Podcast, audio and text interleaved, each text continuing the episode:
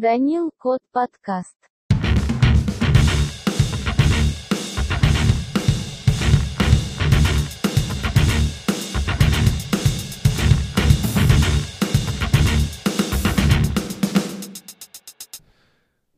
Три, два, один. Все, мы в эфире. Привет, привет. Так, я сейчас включаю запись камеры.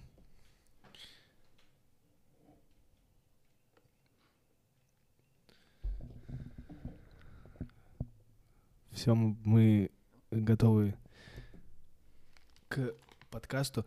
Знаешь, на самом деле просто послушай с наушниками, какой звук. Uh-huh. И если бы я смог размотать вот эти вот наушники, которые были... Ой, классно, прям как, да, как радио. Вот, поэтому ты говоришь, вот когда вот чисто прям микрофон. Так, вот послушай, как он меняется, звук. Да. Все, поняла. Хорошо. Да, поэтому типа с наушниками, когда сидишь, лучше звук воспринимается. Угу. Так, и я периодически буду туда поглядывать, чтобы типа все было нормально, чтобы там ничего не слетело. Хорошо, конечно. Так, спасибо, что пришла. Спасибо за приглашение.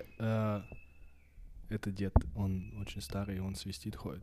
Прикольно. Как птица. Это я к нему привык. Слушай, давай не будем тянуть кота за сапоги. И очень интересно мне было, в принципе, послушать. Даже если бы без подкаста, я бы, наверное, тогда, когда мы с тобой встретились на кастинге, я бы, наверное, тогда у тебя все выпросил и узнал, как это все прошло. Но так как есть подкаст, я сохранил это все для подкаста, и очень круто, что сегодня получилось у тебя приехать. У нас есть время, у меня тоже, поэтому давай начнем с твоей истории сначала и по порядку. Ты сегодня будешь рассказывать про то, как ты вернулась в Китай во времена, когда в Китай почти нельзя было вернуться. Да. То есть это 2020 год. Да, хорошо, без проблем. Спасибо, что позвал. Мне всегда приятно поучаствовать в подкасте. И, кстати, еще мы можем делать, что хотим, потому что это... да? Хорошо, отлично. То есть, типа, можешь даже есть шоколадку и пить воду. Окей. Так, с чего начать? Начнем с того, что... Во-первых, cheers. Так, во-вторых, я хотела сказать, что мне приятно участвовать в подкастах, так как у меня тоже был свой подкаст, пока я была на Бали, сидела там фактически без дела 9 месяцев, и я очень много интервьюировала людей, и по приезду это очень забавно, очень многие люди меня начали спрашивать, чтобы как бы взять интервью у меня. И я думаю, круто, потому что я очень люблю говорить. Собственно, поэтому я решила попробовать интервьюировать других людей, чтобы научиться слушать. Но как это не парадоксально бывает, когда ты учишься одной вещи, к тебе приходит другая. Вот я научилась, как я считаю, слушать, соответственно, меня начали тоже слушать люди. С чего начать? Начнем с того, что я застряла на Бали. Давай начнем, наверное, с того, что ты была в Китае, у тебя был рабочий сезон, и ты решила поехать путешествовать. Я просто все время был в Китае, поэтому для меня незнакомо чувство, когда ты находишься за Китаем, и все начинают говорить о том, что типа, ребята, сейчас начался страшный вирус, и типа... И все раньше... все сначала... Да хочешь, я тебе дам штатив просто? Да не, вот так вот. Тебе давай дам штатив. Хорошо. Как-нибудь смотрю, где получше свет. Угу. А он делал... вот так вот его можно... ты не можешь вот так просто. Отлично. Супер.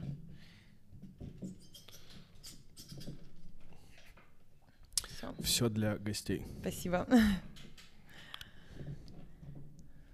Так, там видно? Да. Угу. Вот так вот. Все. Да, слушай. Так тебя не будет видно здесь. Вот так. Думаешь, так нормально? Да. А если вот так? Посередине? Нет? Так просто тебя на видео будет видно. Да, все, отлично. Когда я всегда начинаю подкасты, мы минут 10, наверное, только настраиваемся. Да, it's okay. Ты была Когда ты уехала из Китая? Я вообще изначально... Там такая запутанная история получилась какая-то вообще, как будто все специально произошло. Я должна была уехать... Мы жили тогда с парнем вместе в Китае и думали поехать вместе куда-нибудь отдохнуть. Потом он решил, что поедет в Индию получать сертификат по йоге на китайский Новый год. И мы думали еще какое-то время, может быть, перед этим поехать вместе отдохнуть, потому что мы вот все время, что мы жили вместе, что мы встречались, мы все время были все в работе. И, по сути, у нас не было... Мы так и не съездили никуда вместе отдохнуть, там провести чисто вместе время. И мы думали куда-то вместе поехать отдохнуть, потом одно на другое наложилось. В итоге я решила, что поеду в Россию в январе, потом вернусь, он улетит, и потом я не знаю, что буду делать. И в итоге я полетела вот в начале января после Нового года, я полетела в Россию на месяц почти. Увидела там всю семью, всех, там слетала по разным городам, тур, и как раз вот начали греметь эти новости, что вот там вирус какой-то, там жесть происходит в Китае. Я, в принципе, к новостям отношусь очень так скептически, потому что у меня образование — это политика и масс-медиа, и я прекрасно знаю психологию новостей. Я так вполуха всегда их слушаю, и когда начали это все трубить, я такая, масс-медиа любят же увеличивать, преувеличивать так значительно. Ну да, мы живем в эпоху кликбейта, когда неважно не донести информацию, а чтобы удержать тебя у экрана. Удержать, да, эмоции, вызвать эмоции, все. Поэтому я новости перестала смотреть давно, и когда до меня что-то доходит, это я так вот фильтрую очень сильно. И все начали... Потом, естественно, мы поняли, что в Китае внутри страны ситуация достаточно серьезная, потому что начали вводить карантины, хотя страна еще была открыта, сами границы. И я должна была вот в конце января лететь в Китай, как раз когда там была самая жесть, уже в стране, а за пределами еще ничего не было, по сути. И мне все спрашивали, ты что, зачем, ты там с ума сошла? И только мама, по сути, она меня спросила, говорит, ты точно уверена, что, тебе нужно? Я говорю, да, точно. Она такая, хорошо, я тебе доверяю, твоему решению. Я летела, по сути, просто, чтобы увидеться с парнем, потому что у нас было буквально 3 дня, чтобы провести вместе, потом он улетал в Индию. И я не знала, что делать тогда еще. Я думала либо остаться в Шэньчжэне, либо, может быть, куда-то полететь отдохнуть. И в итоге я прилетаю, и просто это был ужас, потому что я прилетела в Гонконг, и я пересекаю границу, это было, вот, по-моему, 31 января как раз, и я пересекаю границу, это был Футьен чекпоинт, который все время просто забит, там куча народу, это был пятница вечер, там 10 часов вечера. Я пересекаю границу, и просто никого нет, вообще ни единой души. Я выхожу ловить такси, там вообще почти машин нет. В Китай заехала? Да, уже я пересекла границу, в Шэньчжэне уже была. Тогда было еще без проблем, можно было спокойно заехать. Тогда всем пофиг было, кто приезжает, да? Да, там и выехать можно было из Китая без проблем, еще пока границы были открыты. Но тогда уже нужно было заполнять вот эти формы, там, где вы были, там, последнее время, что-то тут непонятно, зачем это было. Вот, в итоге я ловлю такси, сажусь, еду домой. И вот пятница вечер, я понимаю, что я еду, и просто вообще, город пустой. Ни людей нету, ни тусовок, как обычно это бывает, там, пятницу вечером едешь, просто все тусят, куча машин, людей, ни машин, ничего. И я такая думаю, боже, мне стало так стрёмно, потому что до того момента, как я попала в Шэньчжэнь, я не понимала, насколько ситуация, печальная. Но как только я заехала, меня прям аж до дрожи, так прям неприятно было. И я приезжаю домой, меня ждет мой парень, он меня встречает, все. Я захожу, я говорю, господи, что произошло с городом? Я говорю, я, наверное, не смогу здесь одна остаться, я тоже поеду куда-нибудь отдыхать. Проходит 3 дня, нам поступает информация, что начинают перекрываться границы между Гонконгом и Шэньчжэнем. Вот, то есть если ты в Китае будешь, тебе нужно будет 2 недели сидеть на карантине в Гонконге, если ты пересечешь границу. Мой парень говорит, давай, не будем ждать, тянуть время. Я, говорит, там, завтра улетаю, поедем вместе в Гонконг, собирай вещи, там либо в Гонконге потусуешься, потом полетишь куда-то, если что, может, в Китай вернешься, там посмотришь.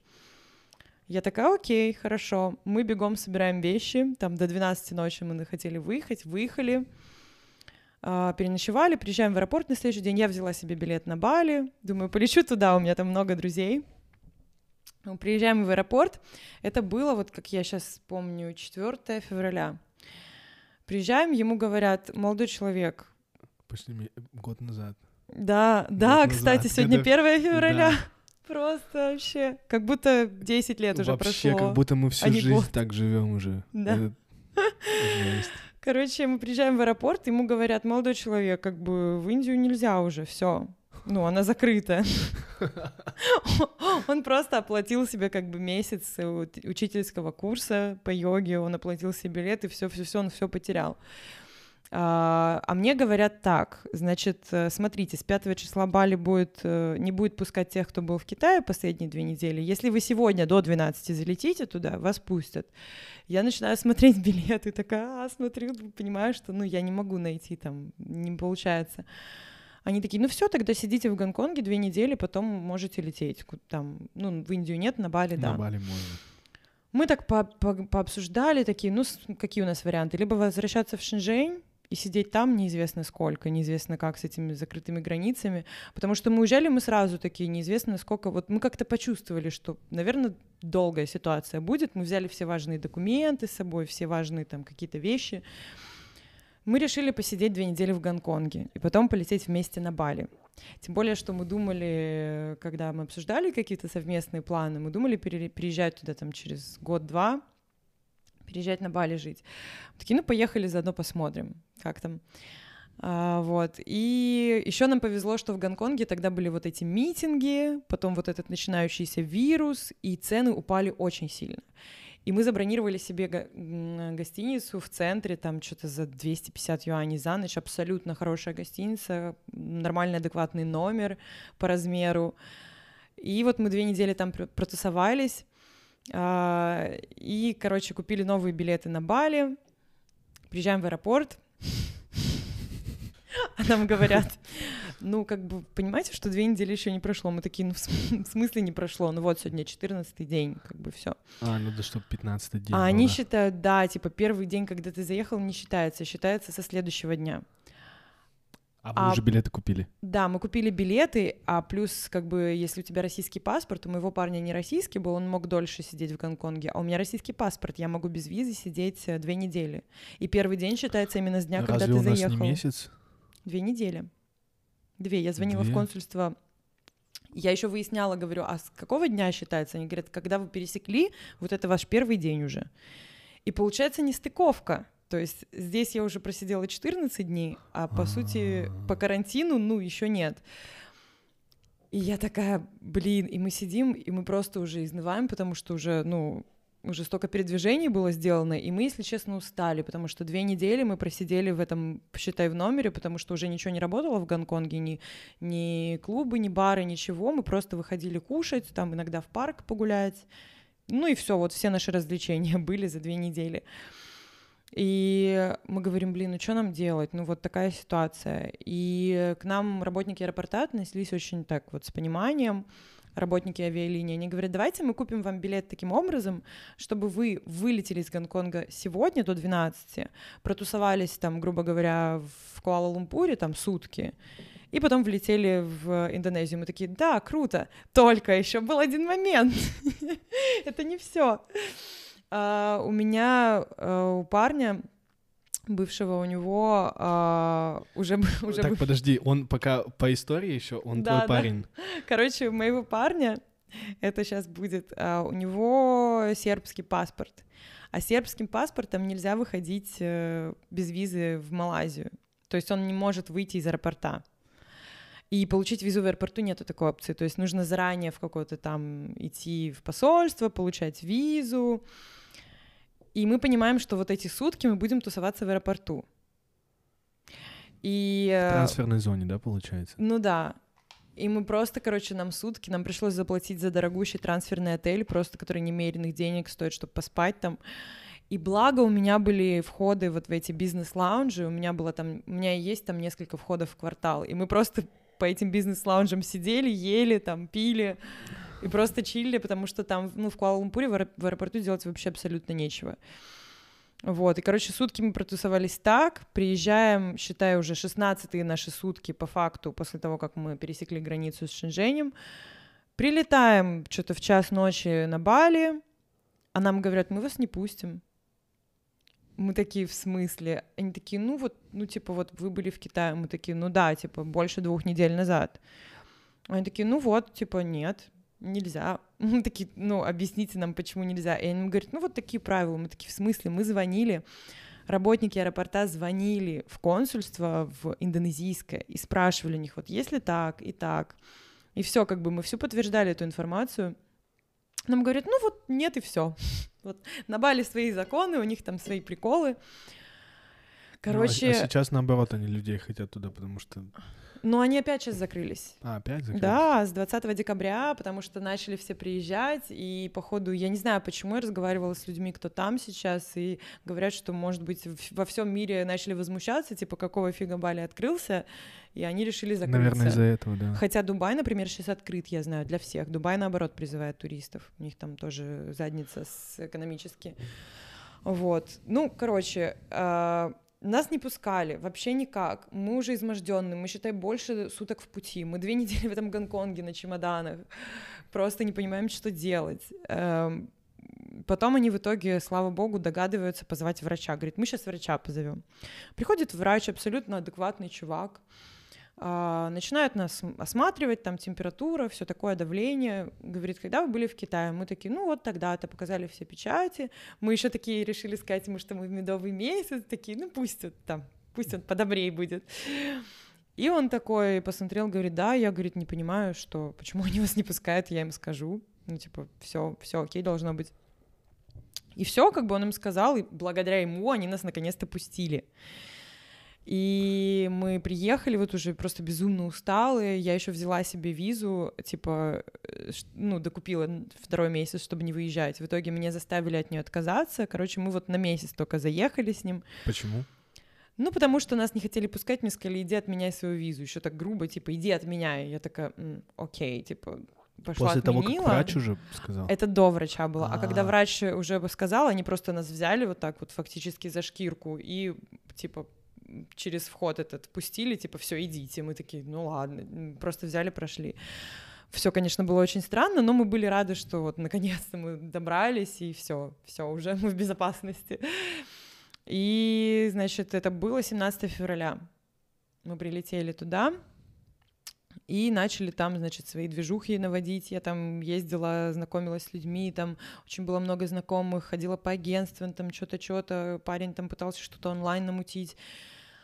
В итоге через месяц мы делаем выезд, даже меньше, чем через месяц, 10 марта нам нужно было сделать, мы летим там он летел через Сингапур, я через Малайзию, делаем обратный въезд, я покупаю еще себе месяц дополнительный, приезжаем и через пару дней расстаемся. Как-то очень, это была такая тоже история, но я не буду уже вдаваться, такого очень личного характера. В итоге мы разошлись, и... передо мной встает выбор. У меня остается 4... Он уезжает, он до сих пор на Бали, но он просто уехал в другое место. В Убуд. Да, в Убуд. Серьезно? Да. Откуда ты узнал? Ну, я не знаю. Мне кажется, когда на Бали, если ты хочешь уйти в отшельник, ты едешь в Убуд. Ну вот. В итоге у меня остается 4 дня нашего забронированного жилья. У меня нету фактически уже денег, и я не знаю, что делать мне дальше.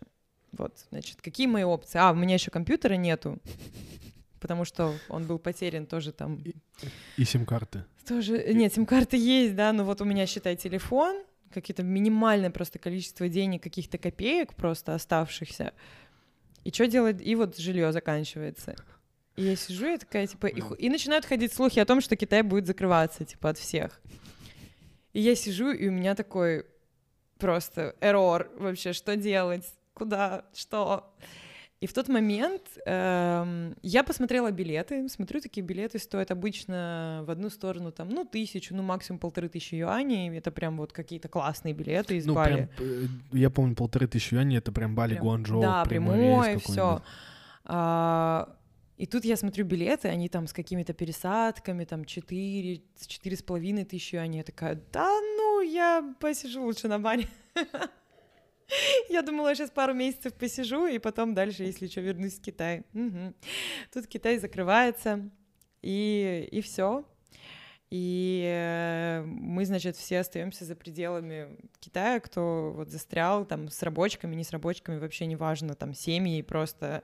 Я знаю, что до сих пор многие семьи не могут воссоединиться, там муж китаец в Китае, а жена иностранка с ребенком там где-то дома. Ну, это вообще печальная ситуация. Почему в итоге я с рабочкой смогла залететь там, да, когда приоткрылся Китай? Почему семьи не могут воссоединиться? То есть, считай, ты, будучи женой гражданина Китая, ты имеешь меньше прав, чем человек, который просто приехал сюда работать. Ну, да, знаешь, такая странная позиция. Ладно, допустим, еще у людей просто брак, там, жена, да, там, муж. Но когда есть уже дети... Ну да, типа, которые родились здесь, в Китае, считай, ну, китайцы, да. Да, когда дети китайцы есть, это уже, да, другие вещи. И я, на самом деле, еще тоже удивлялся этому, что... Ну, что вообще нельзя... Ну, знаешь как, что, типа, нельзя там к каким-то категориям стран въезжать, хотя, в принципе, если ты проходишь карантин, да, mm-hmm. какая разница из какой-то страны? Ну... Они делали так, они делали не какой страны у тебя паспорт, а именно из какой страны ты летишь. И в этом я вижу как раз-таки смысл, потому что неважно из какой ты страны, но если ты, допустим, тусуешься в стране, где нереальное количество кейсов, они просто не хотят, чтобы люди оттуда заезжали. Вот у меня знакомый, у него британский паспорт, вообще гонконговское гражданство, он застрял на Филиппинах.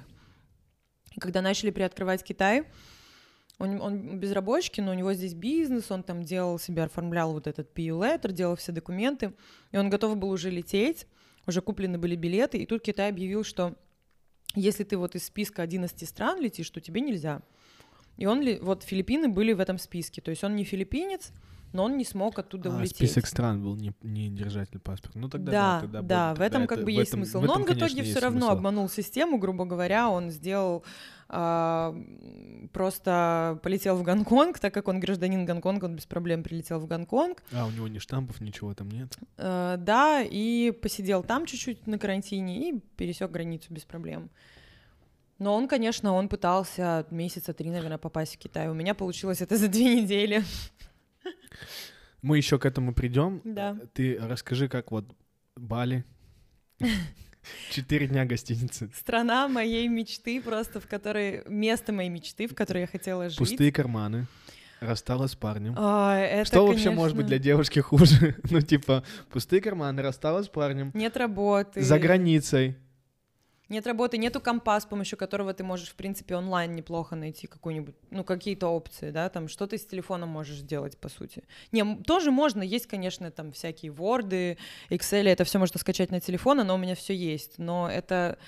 Ты не сможешь, например, преподавать английский онлайн, которая для меня была бы прекрасной опцией, потому что я раньше преподавала английский, и, ну, я знаю, что делать. Дай мне компьютер, я тебе сделаю. Но с телефоном это невозможно.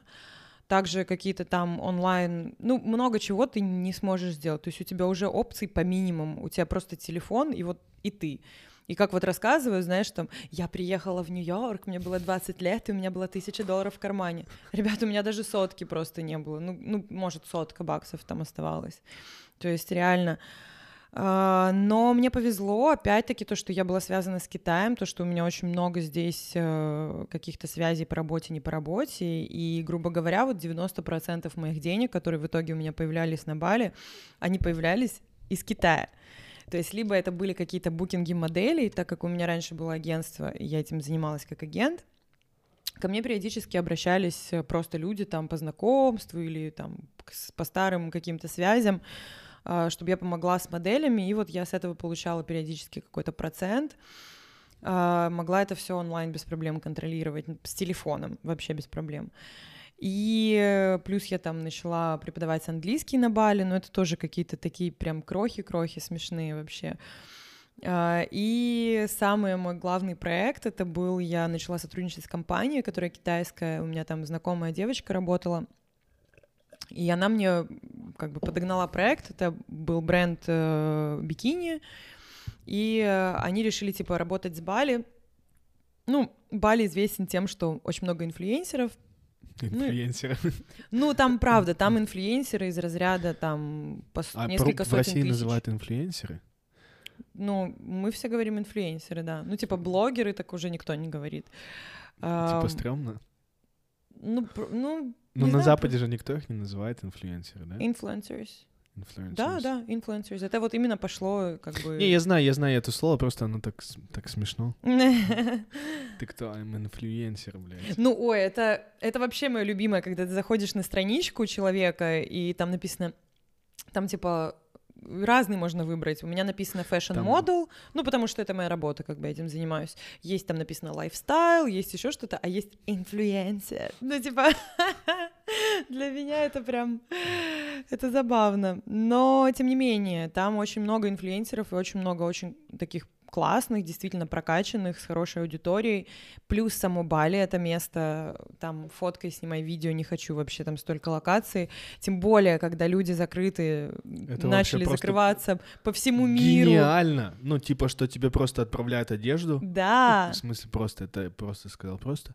И ты ищешь людей, да, которые занимаются. Это просто схема, мне кажется, прекрасна, потому что у нас был остров, его закрыли, и многие, кто уехали, иностранцы, но нас не заставляли сидеть по виллам. То есть мы как бы... Во-первых, да, еще один момент. Мы не жили в каких-то маленьких там квартирках, все жили в виллах. Потому что дешево, да, все было? Потому что, да, в 2-3 раза дешевле стали цены, и все жили в прекрасных, шикарных виллах. Сколько вилла стоила на Чангу? Мы взяли в Умаласе. Такое, ну, это такое, это между Чангу и Семенником, и там, получается, такой район, где он вроде как бы в центре, но там и поля везде, он такой, более такой чуть-чуть элитненький, можно так сказать. Мы брали виллу, вот последняя у нас вообще шикарная была вилла на двоих за 4000 юаней в месяц с бассейном. Очень классная вилла. Сколько там было комнат? Ну, на двоих. Две спальни, огромная просто гостиная с кухней, там на кухню заходишь, там просто все вообще есть, что хочешь, и обычная цена... Это очень дешево. Я не помню, сколько он мне говорил. 15 обычная цена. Ну, больше, чем в 2 раза, Я просто прикидываю, почему, потому что я помню, мы когда на Бали ездили один раз, в один из разов, мы снимали виллу на Чангу, мы снимали за $100. 4-спальную, с бассейном, с кухней, просто нереально огромную, и мы платили $100, то есть мы вчетвером по $25 в сутки. $100? Да. А, в сутки? В сутки $100. Но 4 спальни там было, и там прям от пляжа было, наверное, минут, 10 пешком, 15. А когда это давно было? 2017 или 2018. Ну вот мне говорили, что последний, вот этот год как раз-таки перед локдауном, там цены были просто нереальные. И количество народу, вот мы приехали, там был как раз самый пик. Там невозможно было, вообще мне тошно было. Я до этого была в Чангу там 1,5-2 года назад. Было прикольно, мне понравилось. Я жила в Чангу. И тут мы приехали в это же место, изначально в тот же гест. Просто количество народу везде, куда ты не ходишь, во всех кафешках, очередя. Куча народу на дорогах, то есть ты реально не получаешь никакого вообще кайфа от того, что ты находишься на Бали, то есть ты просто постоянно в этих толпах людей, мне кажется, поприкольнее было бы в Китае, на самом деле. Это проблема вообще проблема всех этих курортов, которые стали очень популярны, что все. Ну, типа, есть просто комфортное количество людей, которые могут в одном месте пребывать, а есть, знаешь, как вот как цыганская семья, когда уже столько много людей, там трафик и прочее. Это было ужасно, я помню, мы пришли, и мой парень был просто в шоке, когда он это увидел, я ему там описывала Бали просто самыми неземными ощущениями, мы приезжаем, и он такой, что это вообще такое? Я такая, блин, типа, я не знаю. И мы приходим просто тупо на пляж, там вечером посидеть, а там просто кишмя кишит людей, вот как смотришь видео, знаешь, там советских времен, курорты Краснодарского края, и там просто человек начал человеке вот так вот. То же самое, как это увидела, думаю, фу, мне прям, прям не хочется, неприятно находиться, это никакой не отдых, это 100%, и, короче, да, и вот как раз, когда был локдаун, Вот. Вау, это вот было... Я на самом деле очень рада, что мне удалось побыть то время там, потому что я именно насладилась Бали. Во-первых, цены. Мало того, что виллы все дешевле были, было во всех кафешках, обязательно были дилы, какие-то скидки, какие-то там промоушены, везде там, какие-то в барах, когда они начали открываться, и клубах, какие-то тоже, какие-то ladies night постоянно, еще там. Потом, соответственно, находясь на таком маленьком острове, учитывая, что большинство людей уехало такое продолжительное количество времени, ты уже всех знаешь, ты уже ходишь, ты этих знаешь, туда-сюда, уже какая-то такая домашняя тусовка, но в этом тоже есть свои как бы и плюсы, и минусы, но было прикольно, мы ездили на байках просто, людей нету, ты там села, такая поехала в любое время дня, там наслаждаешься реально этой поездкой.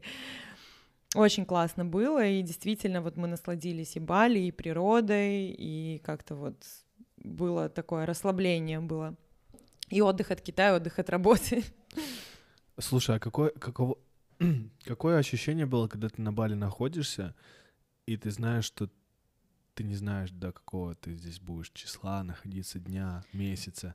Ты знаешь, я до последнего свято верила в то, что я решила, что раз я осталась, то значит, так должно быть, и значит, я попробую. Немножко предыстории.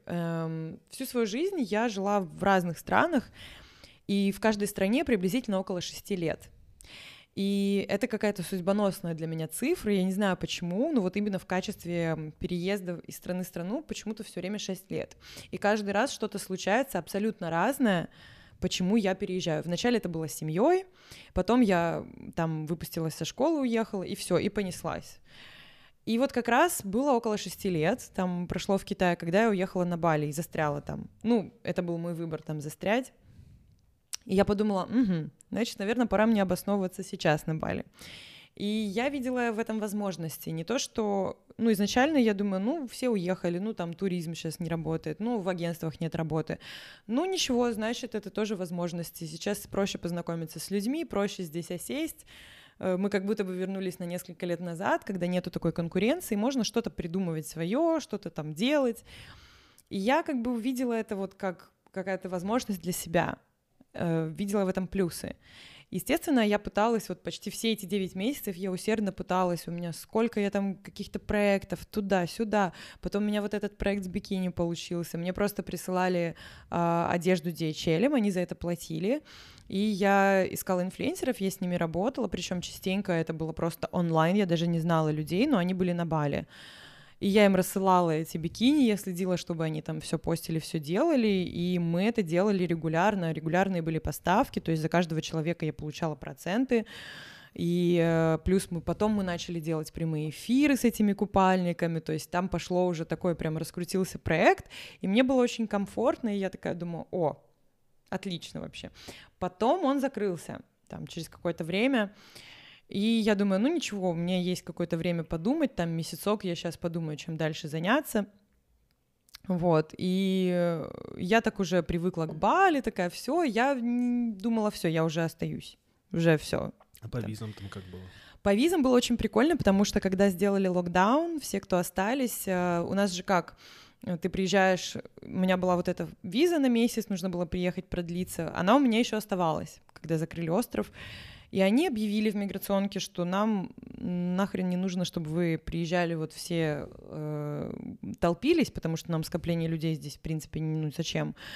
Мы просто объявляем emergency visa, типа просто все, кто остались здесь, иностранцы, просто сидят на Бали. Все, не надо ничего приезжать, не надо ничего подавать, никаких заявлений, просто сидите на Бали. Мы такие, окей. И мы вот так все сидели там, это было, сколько это длилось, наверное, месяца 4-5, вот не совру, вот прям когда был такой жесткий локдаун, никто не мог залететь, мы сидели вообще, не парились даже по поводу виз. Потом они потихоньку начали открывать остров для внутренних рейсов, и они начали вводить такую тему, что нужно платить, но ты можешь продлевать, типа, вот ты можешь постоянно продлевать, ездить в миграционку, и каждый месяц продлевать вот эту вот визу свою. В паспорт что-то вклеивали или просто продлевать?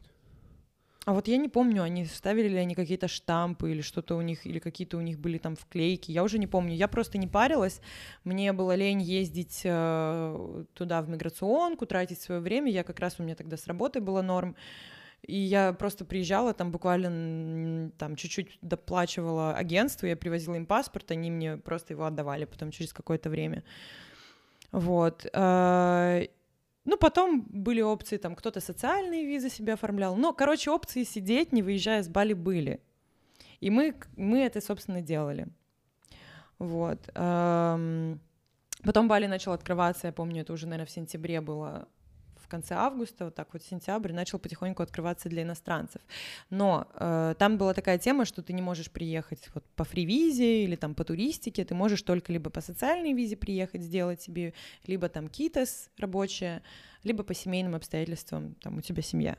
Но социалку сделать вообще абсолютно несложно, это просто вопрос денег и то небольших. Поэтому вот я уже начала перед отъездом встречать людей, кто вот недавно там приехали на Бали, иностранцы, там кто с Америки, кто из Англии. Потом из Рашки, я уже когда уехала, из России начали много людей приезжать. И мне говорили, вот я уехала буквально, может быть, через месяц, мне уже жаловались мои друзья, что опять пробки, опять куча людей, всё началось, да, начали цены подниматься, там все дела. И потом вот 20 октября они опять закрыли въезд полностью, и он, насколько я знаю, до сих пор закрыт. Но, по-моему... Октября? Декабря. Декабря, да. С 20 декабря, да. Ну, типа, должны были на 2, по-моему, недели закрыть, но вот сейчас, по-моему, до сих пор они закрыты для въезда. Как твой день проходил? Ну, я безумно активный человек, и я почему-то сейчас вспоминаю себя, я все время что-то делала. То есть у меня не было такого, чтобы я... Не было такого, что ты там проснулась? Ленилась, там... Сделала себе Бали кофе. Наверное, надо было немножечко расслабляться, потому что я сейчас вернулась, я опять вся в работе, и... Но несмотря на это, все равно я расслаблялась. Ну, я так вот, я вставала, у меня постоянно была куча каких-то встреч, потому что мне хотелось, с одной стороны, с друзьями увидеться, и очень много классных друзей там встретила, с другой стороны, мне хотелось и рабочие какие-то встречи, там какие-то коннекты завести. Постоянно у меня был поход в сауну, это почти каждый день. Посидеть за чашечкой кофе — это обязательно, это вот минимальная программа, йога.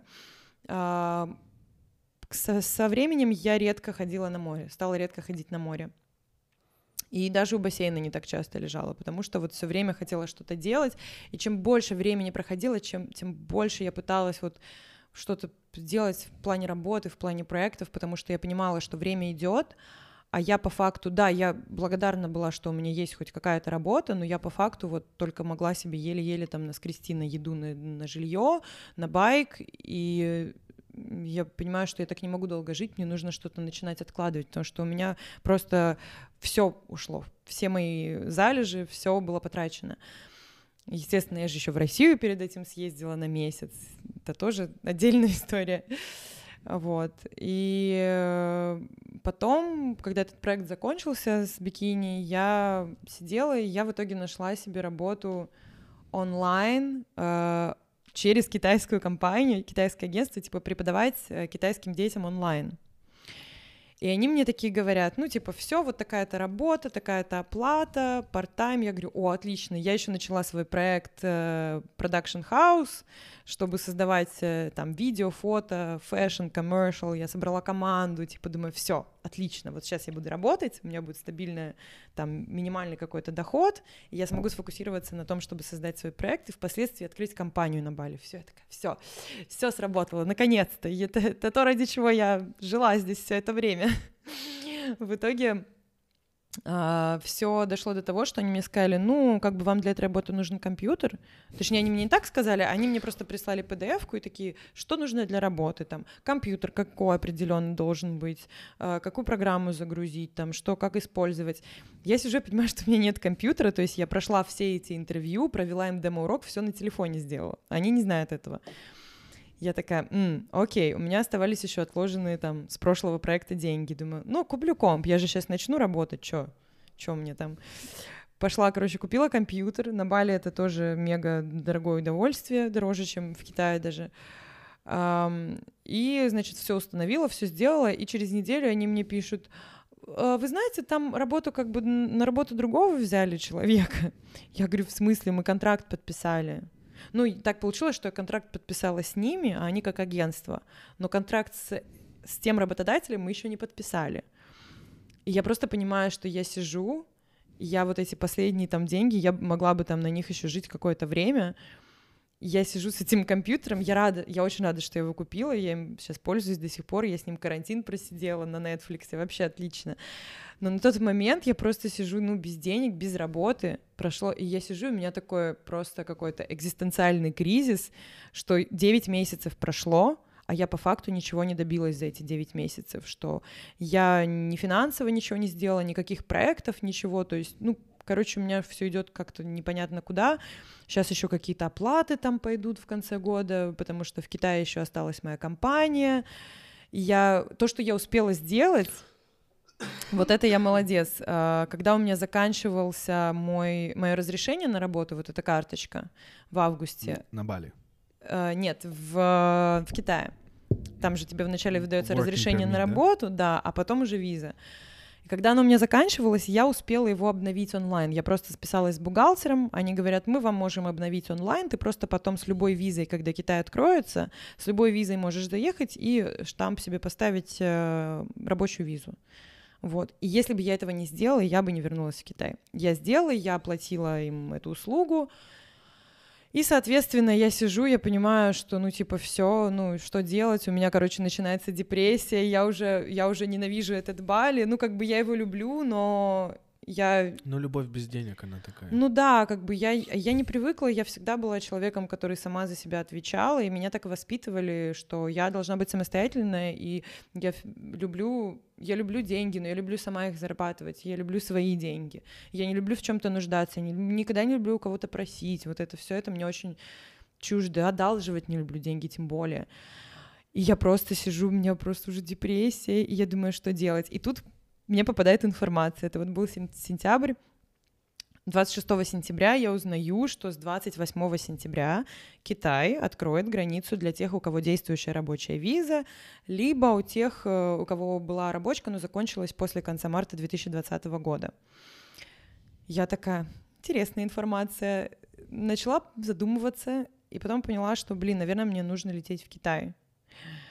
Потом начала рыдать, потому что для меня это было как будто я делаю шаг назад. То есть я уже для себя...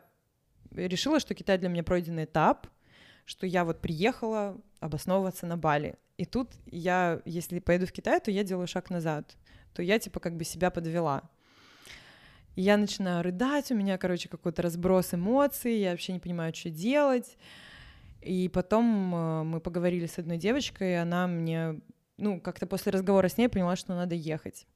Я еще открыла свой паспорт, смотрю, сколько у меня там вообще есть еще рабочек, помню, что до октября. Смотрю, до 18 октября, думаю, я, в принципе, успеваю, нормально, могу еще успеть залететь. И с тех пор вот я приняла это решение, что я лечу. У меня на Бали вообще, на самом деле, много что не складывалось, у меня там с кожей проблемы начались, тоже, короче, всякого рода разные моменты были. И только я принимаю решение, что я возвращаюсь в Китай, и у меня все начинает идти как по маслу, вот прям все. У меня не было денег вообще абсолютно, чтобы вернуться, просто ноль. Мне нужна была крупная сумма, мне нужно было там заплатить, я в итоге заплатила 9 000, больше 9 000 юаней за билет. Я сидела, вспоминала, как я 4 не хотела отдавать, в итоге я там за 9... купила, а потом Все пошло по маслу, в смысле, на Бали все наладилось или вообще возвращение в Китай? Вообще все начало налаживаться, то есть как только я приняла это решение, все как-то ушла депрессия, все как-то так начало складываться, позитивные моменты вокруг, и я даже не сомневалась, что я найду эти деньги, я там, конечно, одолжила все дела, но я прям знала, что я еду, я знаю, зачем я еду. У меня резко появилась цель, у меня появилась какая-то направленность, не было вот этой вот разболтанности, когда ты сидишь, как ты правильно говоришь, что ты не знаешь, сколько ты здесь сидишь, а когда будет работа, а что вообще, что будет дальше, ты не знаешь, потому что постоянно там ходили слухи, второй карантин, не карантин, непонятно, и уже хочется что-то делать, развиваться, а ты не можешь этого делать, потому что вообще ничего не понятно. И в итоге я беру вот 26-го я узнаю, что открывают Китай, 28-го, по-моему, да, 28-го я принимаю решение, что я поеду, 30-го я покупаю билет, и 14 октября я уже в Китае. То есть вот прошло, грубо говоря, 2 недели с того момента, что я узнала, и я залетела. В тот момент я общалась с знакомым, вот этот, который на Филиппинах застрял, и он мне говорил еще в августе, по-моему, что он собирается, там, делает документы, собирается возвращаться в Китай. Он мне говорил об этом в августе, он залетел в ноябре, по-моему, в конце ноября. То есть вот это абсолютно был непростой процесс, и очень мало кому удалось прилететь. А в чем тонкости этого процесса? Тонкости в том, что по большей части везение, потому что даже если у тебя... У тебя должны быть определенные условия. У тебя должны быть определенные документы. Мне очень повезло, что у меня была уже действующая, точнее, еще действующая моя рабочая виза, что мне не нужно было оформлять новую, хотя я знаю, что у меня один знакомый без проблем сделал себе новую рабочку на Бали, он каким-то образом ее оформил и улетел тоже. Но большинство друзей, которые вот могли себе чисто технически оформить новую, по всем документам. У них этого не получилось сделать, там по разным причинам. Где-то посольства позакрывались во многих странах, я знаю, китайские. Там, в Питере, например, китайское посольство закрылось. Во многих городах Америки тоже консульства позакрывались. С билетами очень сложно. Вот то, что я летела с Бали, мне повезло, что мне дали контакт китайцев, которые организовывали чартерные рейсы, чтобы вывозить китайцев из Индонезии в Китай. И туда иностранцев тоже пускали. Потому что с рейсами все очень было тяжело. И если бы я из России летела, я бы не улетела. Ну, просто нет. Так как я летела с Бали именно, я прилетела в Джакарту, села на самолет, и прямой рейс у меня был до Ханчжоу. Я прилетела, меня посадили на карантин там. И все, через 2 недели меня выпустили, я спокойно прилетела в Шэньчжэнь. Вообще без проблем. И самое, что интересное, у нас, когда начали запускать на Бали людей там, из Джакарты, в Джакарте было очень много кейсов, случаев вируса. На Бали почти не было, ну, очень мало. И там в конце августа люди начали просто болеть короной. Ну, не то, чтобы прям жестко болеть, но вот у меня почти у всех знакомых потерялся запах и вкус. Почти всех, кого я знаю. Это были люди, с которыми я общалась очень близко. Девочка, включая девочку, с которой я жила. Все эти люди, мы с ними там каждый день куда-то ходили, курили кальяны, обнимались, там целовались, хе-хей. И я ничего не потеряла, но я абсолютно так же могла переболеть просто бессимптомно, потому что у меня есть друзья, которые вообще бессимптомно болели. И тут я через месяц делаю тест, потому что я в итоге сдавала 5 тестов, чтобы попасть в Шэньчжэнь. 2 из них — кровь, 3 из горла. Ты сейчас слышала новые тесты, какие вышли? Да. Мне кажется, это просто какая-то злая очень шутка. Ну, я знаю, что это правда, но это какая-то тупость. Ну... А ты не видела видео? Уже видео есть. Ты не видела? О май гад. Серьезно. Это вообще жесть. Ой, привет! Классно. Сейчас я вспомню, кто мне скидывал это видео. Ой, конечно, нет, ну это вообще смешно. Я, конечно, не разговаривала, у меня половина семьи врачи просто, и мы с ними часто обсуждаем все, что связано с вирусом. Я не спрашивала еще пока что их мнение по поводу этого теста, но... я думала, это с реальным человеком будет. Не-не-не, с реальным я не стал бы смотреть. Но я читала описание, что там вставляют, проворачивают. Капец просто.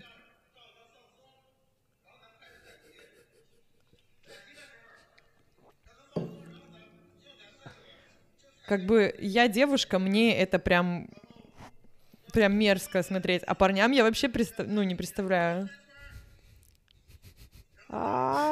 Фу!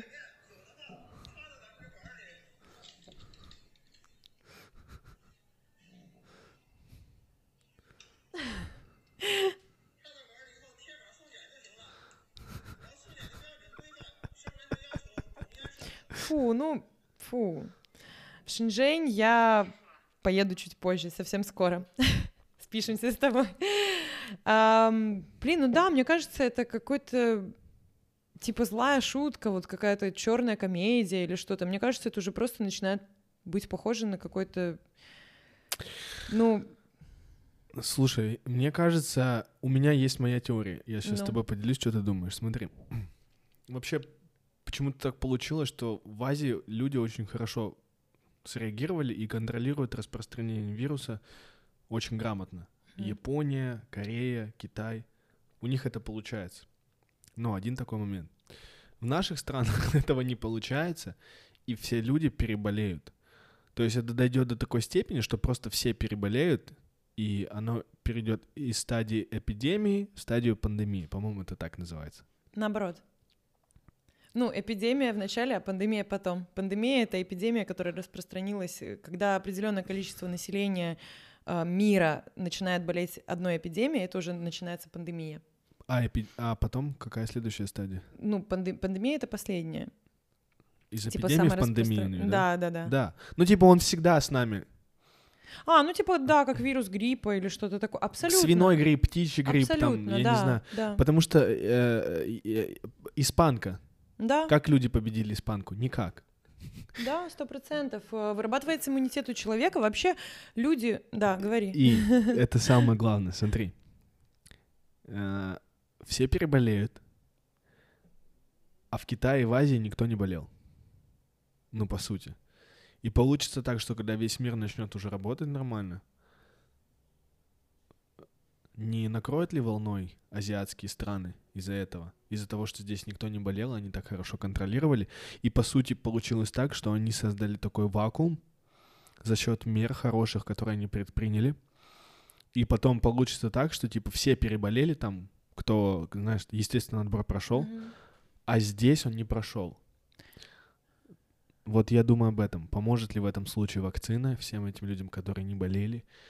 Или как это вообще все будет? Потому что в истории не было в истории ни одного примера не было, когда появился какой-то вирус, люди все закрылись, вышла вакцина, все вакцинировались, и все круто стало. Такого никогда не было.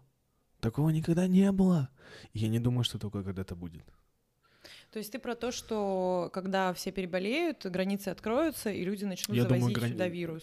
Ну, типа здесь же никто не болеет. Угу. Ну, здесь никто не болеет. Вообще, по поводу открытых границ я скажу одну такой кусок информации, который до меня доходит. Опять-таки, все на уровне слухов. Я думаю, что мы будем точную информацию, мы узнаем, когда мы просто доживем до этого периода. Но вот я уже не первый раз слышу, что Китай будет закрыт до 23-24 года. И это говорят люди, которые вот, ну, там, это из китайских именно источников информации. Слухи такие. Ну вот не первый раз и не от первого человека уже это слышу. Просто знаешь, еще у меня мой друг, он иностранец, он говорит, что среди русского населения в Китае очень много слухов всегда. Типа русские все слухи распространяют. Это не из русских источников. Ну, это именно почему меня заинтересовала эта информация. Это говорят люди, которые там, у них там семьи китайские, из разряда вот такое. То есть это из китайской стороны идет информация именно. Ну, это как... 23-24. Это не говорят, что это вот решено так, но говорят, что вот правительство об этом думает, чтобы вот так сделать. Я слышал, что 23-24 год — это те года, когда, в принципе, все человечество сможет оправиться от коронавируса, и мы войдем в нормальный режим, который был до 2019 года. Но я судя тебе, по последним... смотри, я тебе и людям, которые не знают, как работает человеческий организм, я объясню. Ты, может быть, знаешь, но вот просто эту теорию, чтобы было понятно, насколько частично она может там правильно, частично где-то что-то неправильно. Точнее, твоя теория мне нравится, она хорошая. Это теория. Да. Я на самом деле хочу ошибаться. В идеале я хочу, чтобы было так, чтобы все переболели, кто переболел, в легкой максимальной форме. К сожалению, такое невозможно. Вышла вакцина, как можно людей больше вакцинировались, и все, и типа все круто. Это знаешь как? И еще другая теория есть, что типа все, кто летят в Китай, в таком случае должны будут сделать обязательную вакцинацию. Это знаешь, как ты в Африку летишь, в определенные страны ты должна сделать вакцину там. Да, от Эболы, да. еще чего-то. То есть без этого тебя просто тупо не пустят. И мне кажется, что такой вариант тоже возможен, что будут в больнице поставлять эту вакцину. Скорее всего, по прибытию вот такой вариант. Да. Сейчас я немножко уточню. Мне нравится твоя теория. Мне кажется, что она абсолютно имеет место быть. Вопрос про вакцину. Поможет ли, не поможет? Вот к этому вопросу хотелось бы уточнение одно. Кто интервьюер? Люди спрашивают, вот я покажу. Вот, здравствуйте. Так, сейчас это у меня не слышно будет. Потом, ребят, потом видео выйдет. Тут просто видео на YouTube. Мэри еще делает лайв. Да, видео выйдет на YouTube, подкаст выйдет в аудиоформате в Apple и в этом, как он называется? Spotify, да, которого нет в Китае. Есть. Есть? Да. Серьезно? Почему я не могу приложение себе скачать на телефон Spotify? Не знаю, свободно скачиваю. Ну ладно. Да, я параллельно делаю лайв. Люблю делать лайвы подкастов, потому что, во-первых, нравится потом пересматривать и какие-то моменты выделять. И плюс еще один раз мы делали, пару недель назад мы делали подкаст, и там что-то случилось с камерой. У нас был подкаст 40 минут, и через 30 минут камера выключилась. А я записала полностью видео, сохранила его на телефон. И я в итоге это видео... Я тебе могу рассказать, почему камера выключилась. Почему? Ты, если заметила, я постоянно смотрю в экран. Я постоянно смотрю за временем. У камер, DSLR-камер, есть такая специфическая особенность. Чтобы не платить дополнительные налоги при продаже в разных странах, при продаже их как видеокамер, потому что за видеокамеру налог больше и камера стоит дороже. Производители ограничивают запись до 29 минут, 59 секунд. И тогда эта камера не считается видеокамерой. И каждые 30 минут она у тебя просто автоматически выключается, и я поэтому контролирую здесь все и нажимаю кнопку, и она записывается снова. Поэтому... Да. Видимо, парень не знал об этой функции, или как-то он забыл про нее, потому что я знаю, что это не первый был его подкаст, но, в общем, суть в том, что я выслала свое видео, оно получилось достаточно хорошее, я выслала его с телефона ему, и он там добавил, может, какие-то куски там как-то врезал, чтобы получилось, и говорит, что классно фильтр получилось наложил. В итоге, да. Объясни, как работает человеческий организм. Да, немножечко расскажу. Я не врач, но половина моей семьи врачи. У нас просто, у меня по маминой линии там целая династия врачей, там пра-пра-пра родственники. Поэтому немножко в этом разбираюсь, и если у меня всегда есть какие-то моменты, спорные вопросы, я всегда спрашиваю у своих родственников. Такая вкусная шоколадка. Короче... Наш организм — это совершенный биологический элемент, который не нуждается ни в каких там дополнениях и так далее, какой-то помощи, если он сам по себе научен функционировать так, как то, для чего он был создан. У нас наша иммунная система, она обладает вообще самым сильным действием, сильнее, чем любая прививка. Наша иммунная система сама по себе работает. При правильном отношении к своему организму. При правильном отношении к организму, ну и плюс, конечно же, Я тебе расскажу одну историю. В Индии, наверное, все или многие знают, что есть такая река Ганга.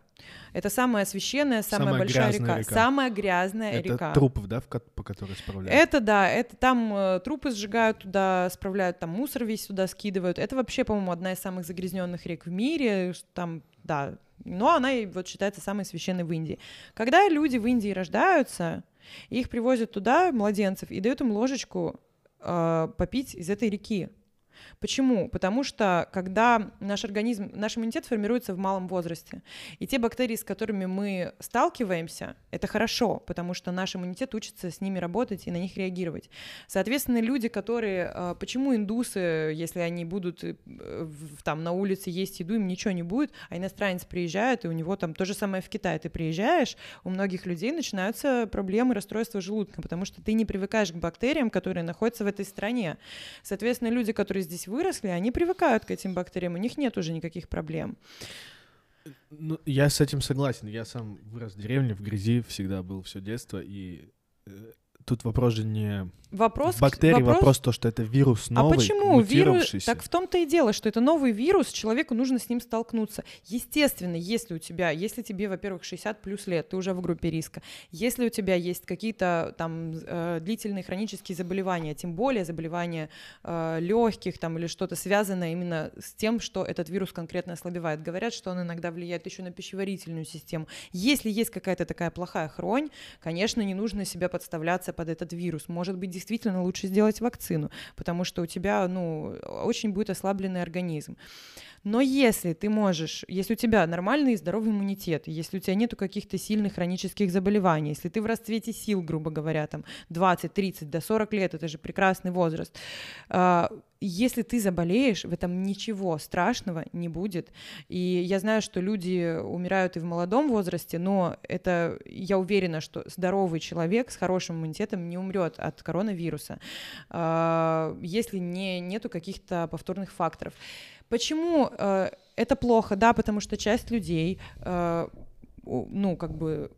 отойдет в мир иной из-за этого вируса. Но, опять-таки, у большой части людей выработается иммунитет, и они уже не будут, как гриппом, болеть этим вирусом. Естественный отбор. Почему вакцина не поможет? Потому что я не верю, не хочу, не люблю вот эти всякие глупые конспирации. Мне нравится их слушать, потому что иногда среди них бывают интересные теории.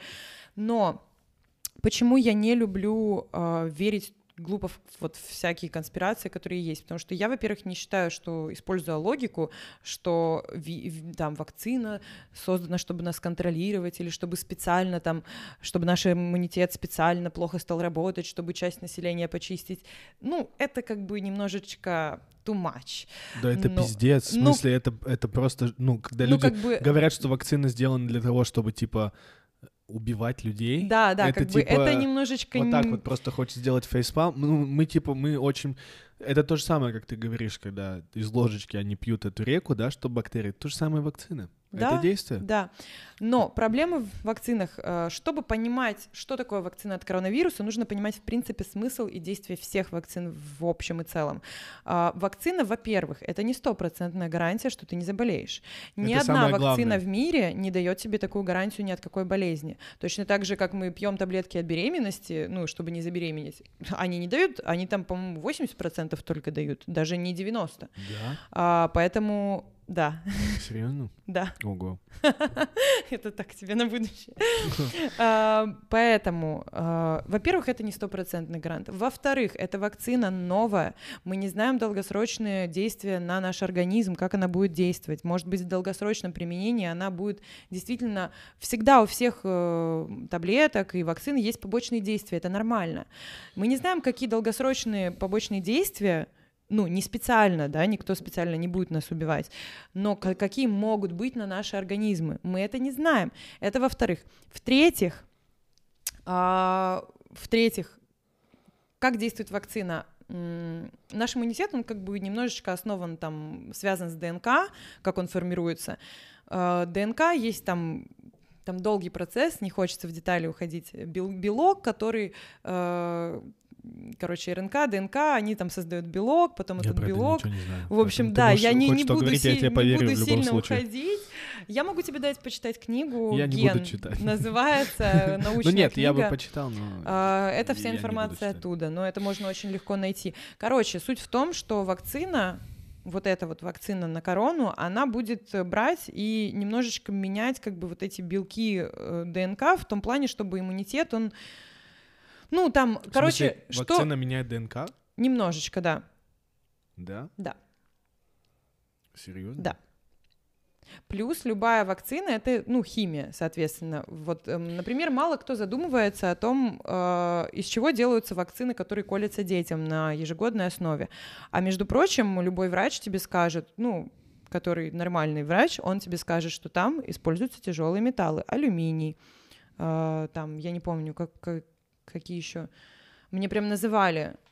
И ты, считай, вот эти тяжелые металлы ты вкалываешь каждый год ребенку. Потом у нас увеличивается количество раковых заболеваний и так далее, и так далее. Я не говорю, что вакцины плохие, ни в коем случае надо их колоть. Я говорю о том, что нужно всегда... Разве какая-то есть связь между раковыми заболеваниями и вакцинацией? А как ты думаешь, формируется рак? Просто на стрессе? Да, на стрессе, конечно. На стрессе начинают скапливаться токсины, скапливаются элементы, и потом тело начинает против себя действовать. Потому что у тебя в твоем организме накапливается очень много токсинов. И, соответственно, все, с чем ты прикасаешься ежедневно в своей повседневной жизни, воздух, которым ты дышишь, еда, которую ты ешь. Почему ГМО это плохо? Потому что, опять-таки, там это на генетическом уровне влияет не очень хорошо на организм. И, соответственно, химические вакцины, которые могут помочь, а могут не помочь, но то, что они загрязнят твой организм, это 100%. И потом еще в чем прикол вакцин? То, что твой организм не сможет самостоятельно бороться с вирусом этого типа. Вакцина, которая сейчас разработана, она действует от первого типа коронавируса. Если она действует, то она действует именно от первого. Сейчас уже новый штамм коронавируса, который действует, который уже и в Китае нашли, который появился в Англии, который уже там неизвестно где, который быстрее распространяется, более заразный там, и так далее, и так далее. Вот эта вакцина, она не будет против него действовать. И что мы делаем? Мы колем себе вакцину, непонятно от чего, которая может помочь. Не поможет, не знаю, поможет, не поможет, может помочь, может не помочь. От первого типа коронавируса твой иммунитет ослабевается и не готов работать вообще и защищать тебя сам против коронавируса. Выходит вторая версия. Это даже много было шуток на эту тему в интернете, как типа выходит чувак, представляете, как будто iPhone такой. Итак, новая версия коронавируса. Выходит вторая версия коронавируса, твой организм сам от него не может защититься уже, потому что он уже, он ослаблен. Вакцина тебя уже не защищает от него. И все. Но это правда. Я просто думал, что это слухи. Я просто думал, что вот есть вакцина, конкретно от коронавируса, ты ее ставишь, там 95%, что все нормально будет, 5% там, что ты умрешь. Не умрешь, грубо говоря, что что-то будет плохо. И типа все. Я почему-то так думал. Может быть, это так, но вакцина это не будет защищать тебя от вообще любых других проявлений коронавируса. И никто не будет разрабатывать каждый год, допустим, вот каждый год будет выходить как новый там какой-то вид гриппа, будет выходить новый вид коронавируса. Никто не будет каждый год вбухивать бешеные бабки и делать новую вакцину от каждого типа коронавируса. То есть это уже, в принципе, не имеет никакого смысла. Если бы мне, я так скажу по себе, вот сужу, если тогда бы мне... Тогда получается, что моя теория будет работать? Твоя теория, да, это я именно на вопрос хотела ответить, вот насколько вакцина поможет. От чего? Просто для галочки, да, но то, что она поможет тебе конкретно не заболеть, не факт. Я просто, считаю, что прежде всего люди должны...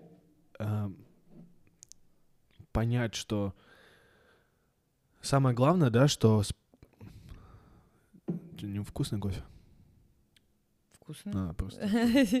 Горящий чуть. Просто, еще надо... Самое главное, чтобы люди понимали, что очень важна еще роль твоего иммунитета, твое питание, твои физические занятия, витамины, которые ты принимаешь. Ты же знаешь, да, что есть определенный набор витаминов, принимая который иммунитет, это ты бустишь свой иммунитет, да, и он становится лучше. Да, а это чувствуется даже, сколько у тебя энергии становится. Когда слушай, я начал сейчас принимать B12, я витамин С пью конскими дозами. Цинк, магний, железо, кальций и еще D3. Да, это хороший комплекс. Я просто их все собрал вместе пью. И я это... Я, по-моему, на подкасте у Джо Рогана услышал, когда у него там какой-то был эксперт или женщина, и она про это сказала, и витамин D3, что очень важная штука, что мы не находимся под солнцем, сколько мы должны находиться, и очень много вот этих вещей, факторов, которые мы должны... D3 обязательно в России всем принимать, здесь у нас получше камон, с этим. Все равно, допустим, всю зиму было серо, не было солнца. Слушай, у нас было солнышко в Шэньчжэне. Прям много было солнца. Ты выходишь же в одежде, у тебя вот только лицо открыто. Да, в суть D3 в том, что да. Это... И я заметил разницу с магнезией, что есть разница действительно, потому что у меня были судороги на ногах, я ночью просыпался из-за судорог. Сейчас уже нет, как раз это тоже недостаток магнезия, как я прочитал, может быть, я ошибаюсь. Поэтому да, улучшать иммунитет. Просто еще китайцы, видишь, они, допустим, не знаю, как молодое поколение, старое поколение, они очень они всегда гуляют, там, здоровый образ жизни, но в любом случае они в группе риска, потому что возраст. Да, если бы я была в группе риска, может быть, я бы себе ее и поставила. Вот. Это вот как бы я не буду советовать, я не буду людям говорить, не ставьте себе вакцину. Это дело каждого, я считаю, что каждый должен решать для себя сам. Я считаю, что 100% это не должно быть обязаловкой, потому что это уже похоже на какую-то просто антиутопию, в смысле, я сама должна решать, что мне делать. Если я хочу умереть, значит, я буду умирать от коронавируса, все, мне никто об этом не должен мешать. Там одно дело, да, когда ты там приезжаешь в страну, и тебе говорят, только с вакциной можно заехать. Окей, хорошо, это дело этой страны.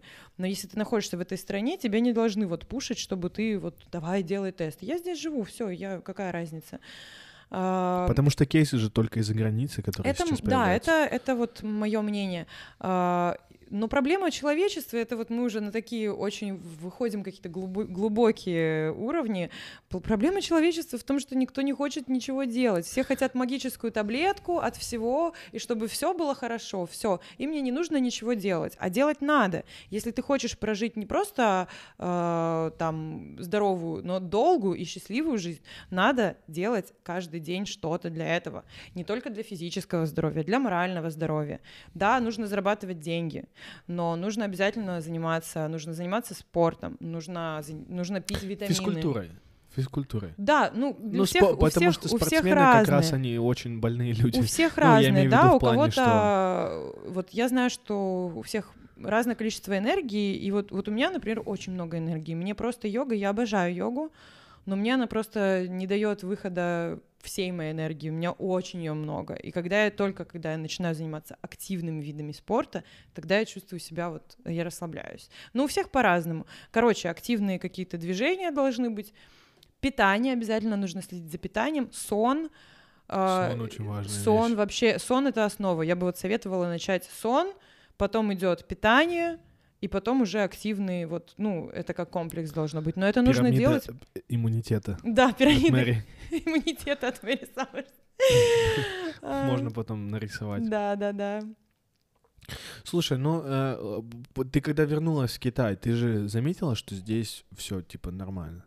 Типа здесь вообще все отлично? Относительно, да, но... то, что там мы в масках ходим... Мне еще повезло, что я летела, опять-таки, не откуда-то, где было все как-то жестко. То есть на Бали, в принципе, не ощущался коронавирус такой сам по себе. То есть у нас не было жестких ограничений, мы наслаждались все это время. Это, наверное, то, что помогло как-то сохранить боевой дух. Хорошая погода, классные люди, вкусная еда. Никто на Бали никогда не обсуждал эту корону, никакие новости. Все новости я узнавала всегда от людей, с кем я общалась с других точек света, кто мне рассказывал. Да, у кого был компьютер. То есть мне люди там что-то рассказывали, а ты знаешь, я такая, ой, нет, расскажи мне, там, интересно. Поэтому я приехала и такая, и здесь вроде тоже все нормально. Окей. Самое, что интересное, еще вот этот момент я не рассказала. Когда я приезжала обратно, у меня виза была до 18-го, я залетала 14-го. И мне долго еще не хотел агент брать билет, этот агент по билетам. Он говорит, я не знаю, пустят тебя или нет, потому что 4 дня остается, ты будешь сидеть на карантине, получается, ты просрочишь свою визу, тебя могут не пустить. Я говорю, а что делать? А давайте звонить в миграшку. Мы начинаем все звонить, нам кто-то не отвечает. Потом ответили, сказали, что никто не знает, пустят, не пустят. В итоге я говорю, думаю, возьму риск на себя. Такая говорю, знаете, там у меня друзья залетели, все нормально, такая же ситуация. Они говорят, ладно, если что, мы не отвечаем за то, что... Нельзя было деньги вернуть за билет? Нет, они сказали, если что, мы за это, не отвечаем. Я такая, да, все, все риски на себя беру. И все, и мы прилетаем. Я подхожу, где проверять паспорт, они такие посмотрели, такие смотрят, говорят, у вас тут 4 дня до окончания визы. Я говорю, да, я знаю, такая стыд, господи, пожалуйста, и как мне надоело уже все. И они такие что-то между собой пообсуждали, такие дают мне, они сами не знали, что делать в этой ситуации, такая подходит ко мне, дает паспорт, такой, у вас тут виза заканчивается? Я говорю, да, я знаю, они такие... удачи, проходите. Я такая, окей. В итоге я просто потом приехала в Шэньчжэнь, прихожу в миграшку. Они говорят, а почему у вас просрочка, 12 дней? Я показываю им карантинную бумажку. Они такие, окей. Все, через... Да, кстати, в этом плане китайцы вообще нас, ну, как сказать, нет никаких проблем с продлением виз. Мне потом уже, когда я сидела на карантине, мне знакомый до меня залетал, и он мне рассказал информацию, что просто приходишь, объясняешь им, показываешь, что ты был на карантине. Да, у тебя нет никаких проблем с этим. Они ни штрафов, даже ничего не дают. Просто, реально... опять же, среди русскоговорящего населения тоже такие... Я не знаю, слухи это или нет, и я там по группам вижу, что кто-то пишет где-то в Хуэйчжоу, там говорят, типа, уезжайте, мы вам не ставим визы, и где-то там в Шанхае тоже такие вещи. А это реальная ситуация? Это реальная ситуация? Да, я просто не знаю, просто вот в Гуанчжоу... Это реальная ситуация. Знаешь, как слухи всегда я как опровергаю? Когда мне что-то кто-то пытается втирать, я говорю... Знакомый, ну, это да, с тобой произошло это? Нет, знакомый моего знакомого, у которого есть знакомый, и у них есть знакомый, который попал в эту ситуацию, потому что его знакомый, и я говорю, ну, это все хуйня. Типа, я в это не верю. Если это не тот человек, которого ты вот лично знаешь, то вряд ли это Мне подружка верить. Рассказывала в Шэньчжэне, она помогала одному чуваку с рабочкой или там пыталась помочь. Вот у него такая ситуация. Она мне про это... Я уже сейчас подробностей не вспомню, но вот тоже он в Хуэйчжоу, но у него в Шанхае... Блин, у него, по-моему, на Шанхае была оформлена...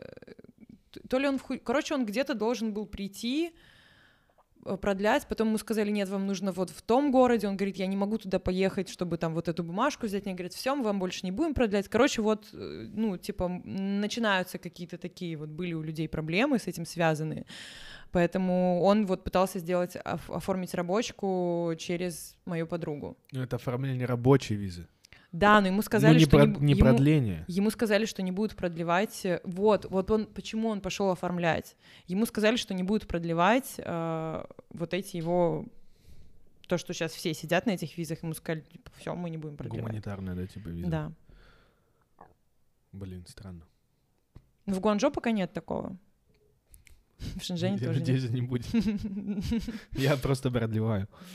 Ну, я сейчас всем советую максимально задуматься о том, чтобы оформить компанию и рабочку. Тем более сейчас это вроде как, говорят, не очень сложно сделать. Потому что я безумно благодарна судьбе, что я додумалась в свое время сделать компанию и рабочую визу. Потому что если бы не оно, ну все, до свидания.